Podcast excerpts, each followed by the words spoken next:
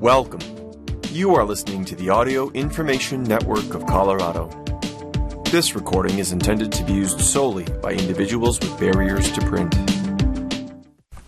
Hello. Thank you for joining us for the Friday, January 27th, 2023 reading of the Human Health Program. My name is Emily Crocker.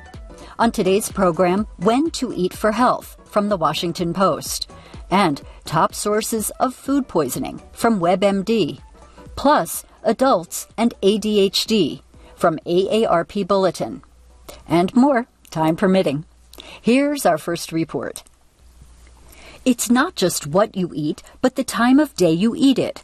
The timing of your meals can have striking effects on your weight, appetite, and chronic disease risk. By Anahad O'Connor from the Washington Post.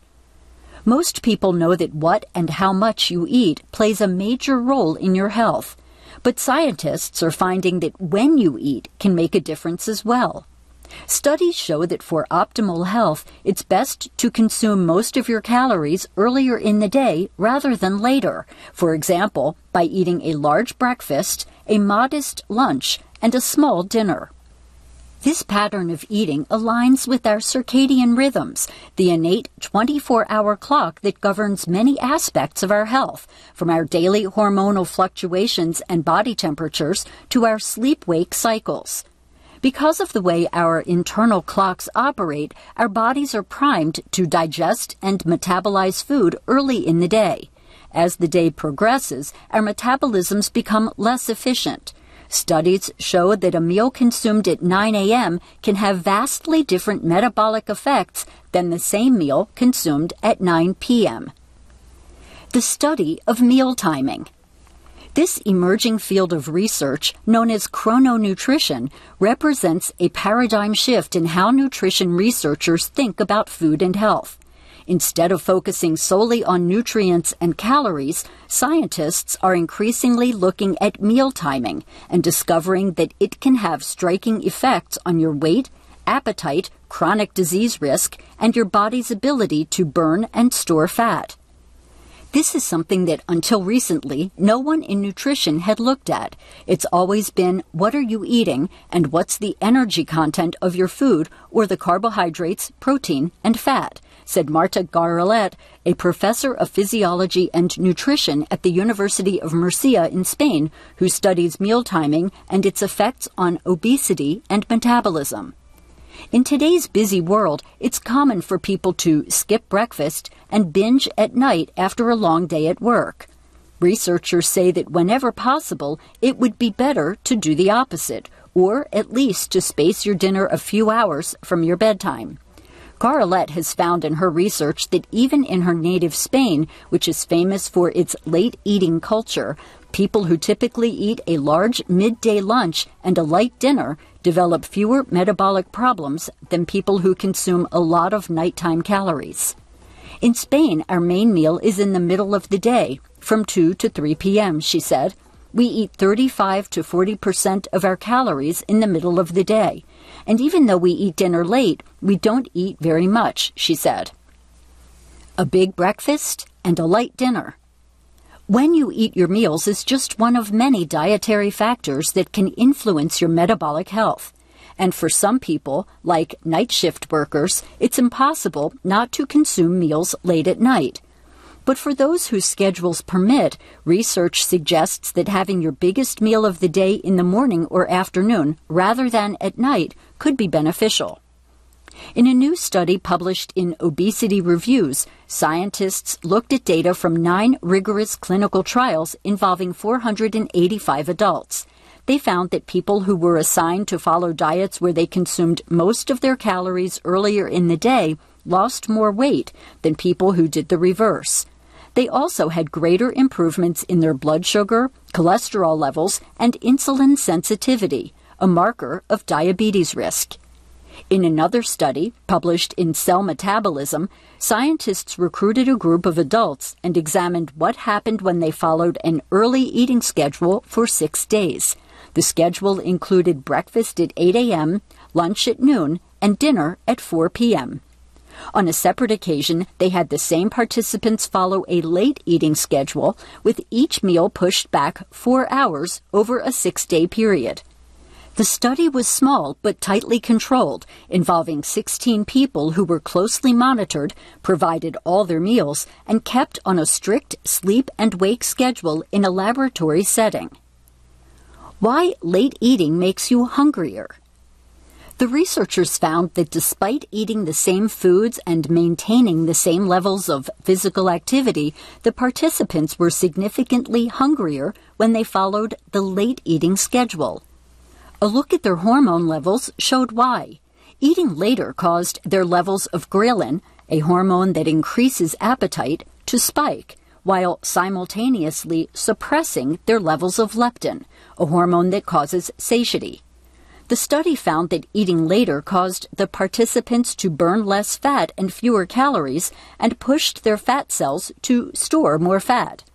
To our surprise, we found that these mechanisms were all three consistently changed in the direction that would promote weight gain, said Frank Scheer, the senior author of the study and the director of the medical chronobiology program in the Division of Sleep and Circadian Disorders at Brigham and Women's Hospital. Other studies have had similar findings. In one randomized trial at Johns Hopkins, scientists found that healthy young adults burned less fat and had a 20% increase in their blood sugar levels when they ate dinner at 10 p.m., compared with when they ate the same dinner on another occasion at 6 p.m.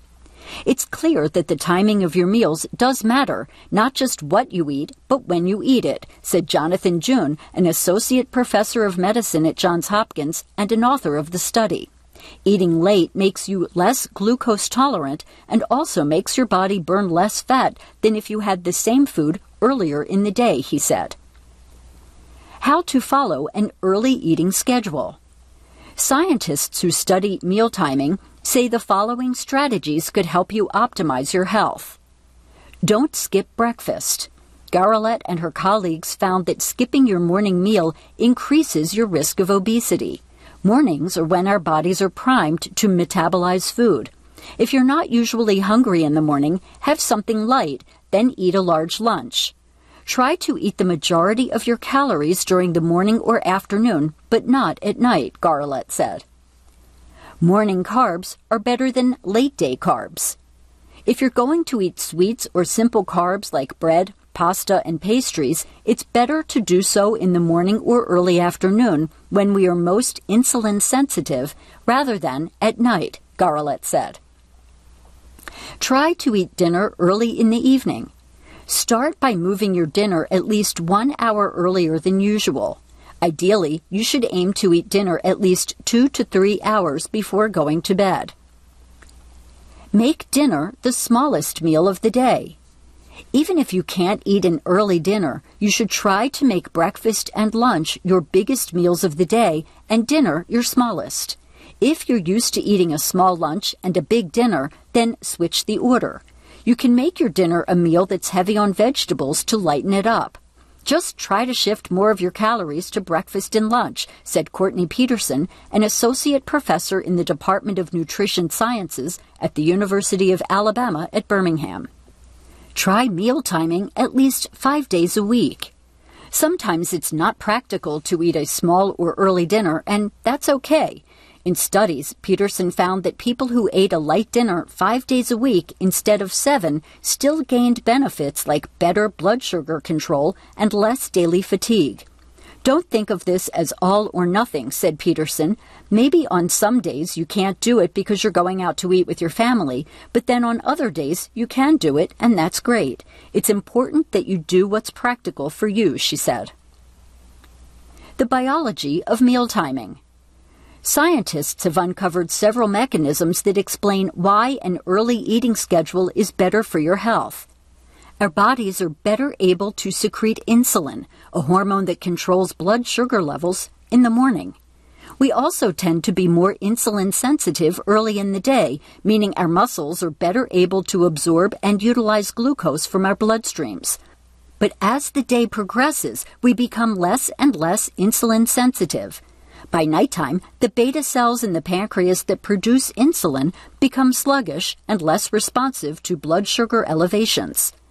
Another important factor is hormone sensitive lipase, an enzyme that releases fat from our fat cells. This enzyme is typically most active at night, so it can provide our bodies with energy to keep our organs functioning as we sleep. But Garaulet has found that eating late at night suppresses this enzyme, essentially preventing your body from burning fat. We see a big difference between people that have dinner, for example, four hours before going to bed, she said, and those that have dinner around one hour before going to bed. Up next, foods most likely to give you food poisoning.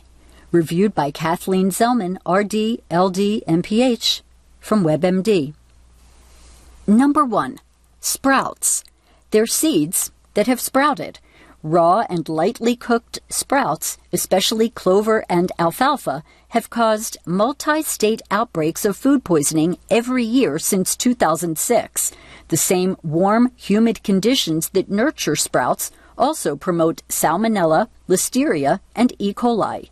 You might be tempted to toss these antioxidant packed seedlings fresh into salads and sandwiches, but it's safer to cook the sprouts first. Washing won't kill the germs. Number two, raw milk. It's one of the most dangerous sources of foodborne illness, and it is illegal in some states. It's milk from animals that hasn't been heated or pasteurized to kill bacteria. Raw milk can harbor E. coli, Listeria, Campylobacter, and Salmonella. They can cause diarrhea for days, vomiting, and serious illnesses like Guillain-Barre syndrome that can lead to paralysis. Check your milk container to ensure it's pasteurized, especially at farmers markets. Number 3. Eggs. Annually, salmonella tainted eggs cause 79,000 U.S. cases of food poisoning and 30 deaths. Chickens can pass salmonella to eggs before the shell forms. Bacteria can also infect eggs through poultry poop. Refrigerate eggs at or below 40 degrees Fahrenheit. Some products and recipes call for uncooked eggs. Use pasteurized eggs, they're hard to find, or DIY by dunking eggs in 140 degree Fahrenheit water using sous vide for at least three and a half minutes. The eggs may thicken slightly. Number four, flour. You probably wouldn't dip a spoon into raw flour and eat it, but what about cookie dough or cake batter? It's rare, but raw flour can be contaminated with E. coli during harvesting, grinding, and sifting. Bleaching flour won't kill E. coli, which can cause bloody diarrhea, vomiting, and even kidney failure and death. Boxed cake mixes and prepared cookie dough also can harbor germs. Number 5. Bagged lettuce. Fresh salads are another top source of food poisoning, but pinpointing the cause can be tricky. Some outbreaks are tied to a specific kind of greens, often romaine lettuce and spinach, or to certain growers or packers. Salmonella and other bacteria can be traced to dirty irrigation water, soil, or human hands. Germs multiply in the juice from cut leaves and can get trapped inside the bags. They can cling to the leaves even after washing. Number 6. Chicken. This poultry is America's number one choice of meat, and every year about a million of us get sick after eating chicken. Like all animals, chicken have bacteria in their gut. Pathogens such as Campylobacter and Salmonella can get on the birds during processing and packaging and go all the way to your cutting board. Don't wash raw chicken because it can contaminate your kitchen. Cooking to proper temperature kills bacteria. Number 7. Pre-cut melon. Every year, 1.35 million people in the U.S. get salmonella. Nearly 27,000 are hospitalized. Infections are more common in the summer when more of us enjoy watermelon, cantaloupe, and honeydew melon. The vines grow on the ground where the rinds can pick up germs. Their surface can be hard to sanitize. Pre-cut melon can pass on norovirus, listeria, and other harmful agents. Washed, whole melons are best. Refrigerate pre cut fruits or pack them in ice. Number 8. Oysters. Slurping fresh oysters right out of the shell can be a briny treat. These mollusks draw food from coastal waters through their gills. They trap viruses and bacteria the same way. Eating tainted raw oysters can give you vibriosis, which causes diarrhea, vomiting, fever, and chills in more than 80,000 Americans every year. You can also catch norovirus, sometimes called stomach flu. The only safe way to enjoy oysters is to cook them. Number 9. Raw milk cheeses. Eating soft cheeses made with raw milk is much riskier than pasteurized cheeses. You're 160 times more likely to pick up listeria with queso fresco, feta, brie, camembert, and blue veined varieties such as Roquefort. Listeria can spread beyond your gut and cause headaches, loss of balance, and convulsions. It also may lead to miscarriage, stillbirth, or premature delivery. And your newborn can catch listeria from you. Number 10. Ground beef. E. coli became a household name in the early 1990s when more than 700 adults and kids fell ill from undercooked hamburger patties sold by a fast food chain. Four people died. E. coli remains a mainstay culprit behind food poisoning outbreaks. The bacteria is inside humans and animals naturally. Cook steaks and roasts to 145 degrees Fahrenheit on the inside. Ground beef and pork need to reach 160 degrees Fahrenheit to be safe. Number 11. Hot dogs. These ballpark staples are pre cooked. Americans eat a whopping 20 billion of them each year but they can pick up listeria after they've been packaged. To avoid illness, hot dogs should be just that hot. Always reheat before you eat. Number 12. Invisible threat. You can come down with food poisoning from 20 minutes to 6 days after your meal. The last thing you ate isn't always what got you sick. To avoid foodborne illness, take it seriously. It sends 128,000 people to the hospital every year. Wash hands and surfaces often, separate foods to avoid cross contamination, and keep hot food hot and cold food cold. You can't see or smell germs and viruses the same way you see or smell spoiled food. Up next, attention please. If memory and focus problems are plaguing you at midlife, it could be undiagnosed ADHD. Here's how to tell by Teresa Sullivan Barger from AARP Bulletin. I hit midlife feeling totally overwhelmed. I couldn't concentrate, couldn't prioritize. I chalked it up to menopause or maybe just a series of so called senior moments. But then I found a therapist who understood exactly my problem. I had attention deficit hyperactivity disorder or ADHD. In fact, I'd been living with it all my life, but the drop in estrogen caused by the onset of menopause amplified its impact, and the coping methods I'd always relied on could no longer keep my racing mind in check. If focus and memory issues have been dogging you, especially if you've experienced menopause and noticed that they've gotten worse, here's more. Hormones, ADHD, and the older brain. Three quarters of adults ages 18 to 44 who were found to have ADHD were never diagnosed as children. Among adults 60 and older, that number is 100%, says David Goodman, MD, Assistant Professor of Psychiatry and Behavioral Sciences at Johns Hopkins School of Medicine. That's primarily because half a century ago, clinicians simply didn't know how to screen for it in children. It's a neuropsychiatric disorder that starts in childhood and continues your whole life, he says. It doesn't go away when you get your AARP card, he says. Hyperactivity, distractibility, and executive function challenges, among them time management and impulse control, are all classic symptoms of ADHD. And when women reach perimenopause and menopause, the drop in estrogen can make ADHD symptoms significantly worse. Doctors in the dark. ADHD is seldom taken into consideration when assessing older people with cognitive complaints. Only one in five memory disorder clinics actively screen for ADHD. People can have ADHD their whole life and they are now developing dementia, Goodman says. At that point, you have two processes contributing to cognitive difficulty, he says. Menopausal women experiencing cognitive decline should be screened for ADHD, Goodman says, even if they have never been diagnosed with the disorder. Those who test positive have several avenues to explore, often a combination of behavior strategies, counseling, and medication.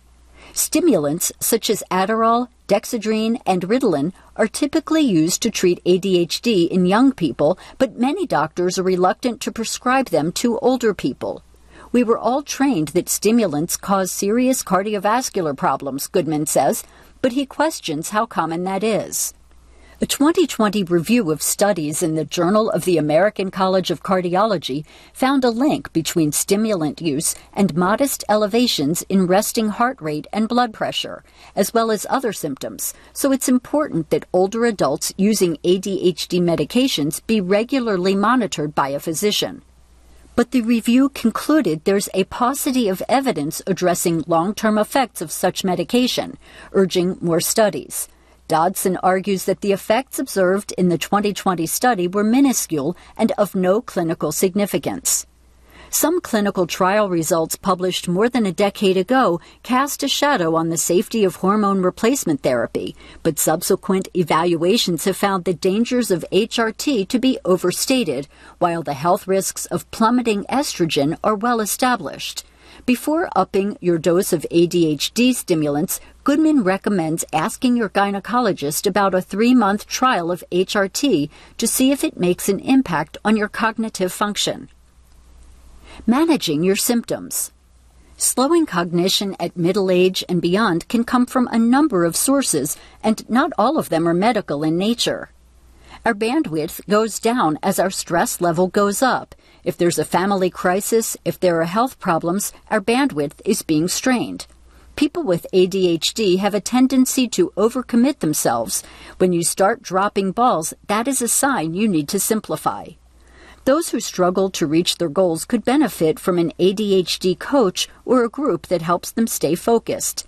CHADD, which is Children and Adults with Attention Deficit Hyperactivity Disorder, an education and advocacy nonprofit, offers a network of regional support groups at chadd.org, and that's C H A D D dot org.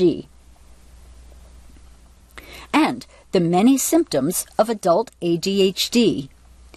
Adults with ADHD tend to have a unique mix. There is no cookie cutter set of experiences. Symptoms may include easily distracted, leaving tasks unfinished, disorganization, inability to focus, physical, verbal, and or emotional hyperactivity, losing things, forgetfulness, trouble relaxing, poor time management or lateness, difficulty starting a task interrupting others, mood swings, difficulty prioritizing tasks, trouble multitasking, extreme impatience, impulsivity or recklessness with little or no regard for personal safety. Up next, Bone Health Alert.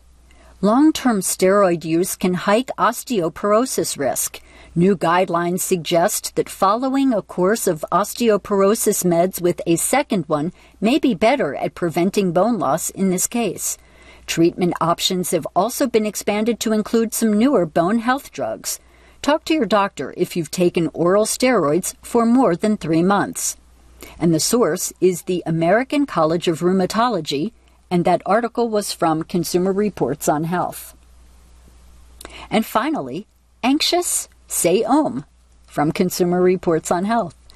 Older adults who did yoga or a short course of cognitive behavioral therapy reported less anxiety, insomnia, and worrying six months later, according to a recent study.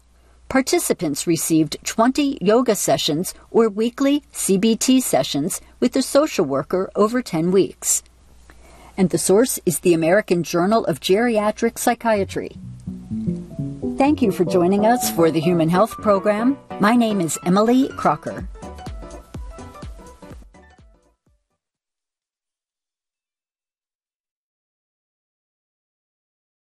If you enjoyed this program, please register for our free services at www.aincolorado.org or by calling 303 786 7777.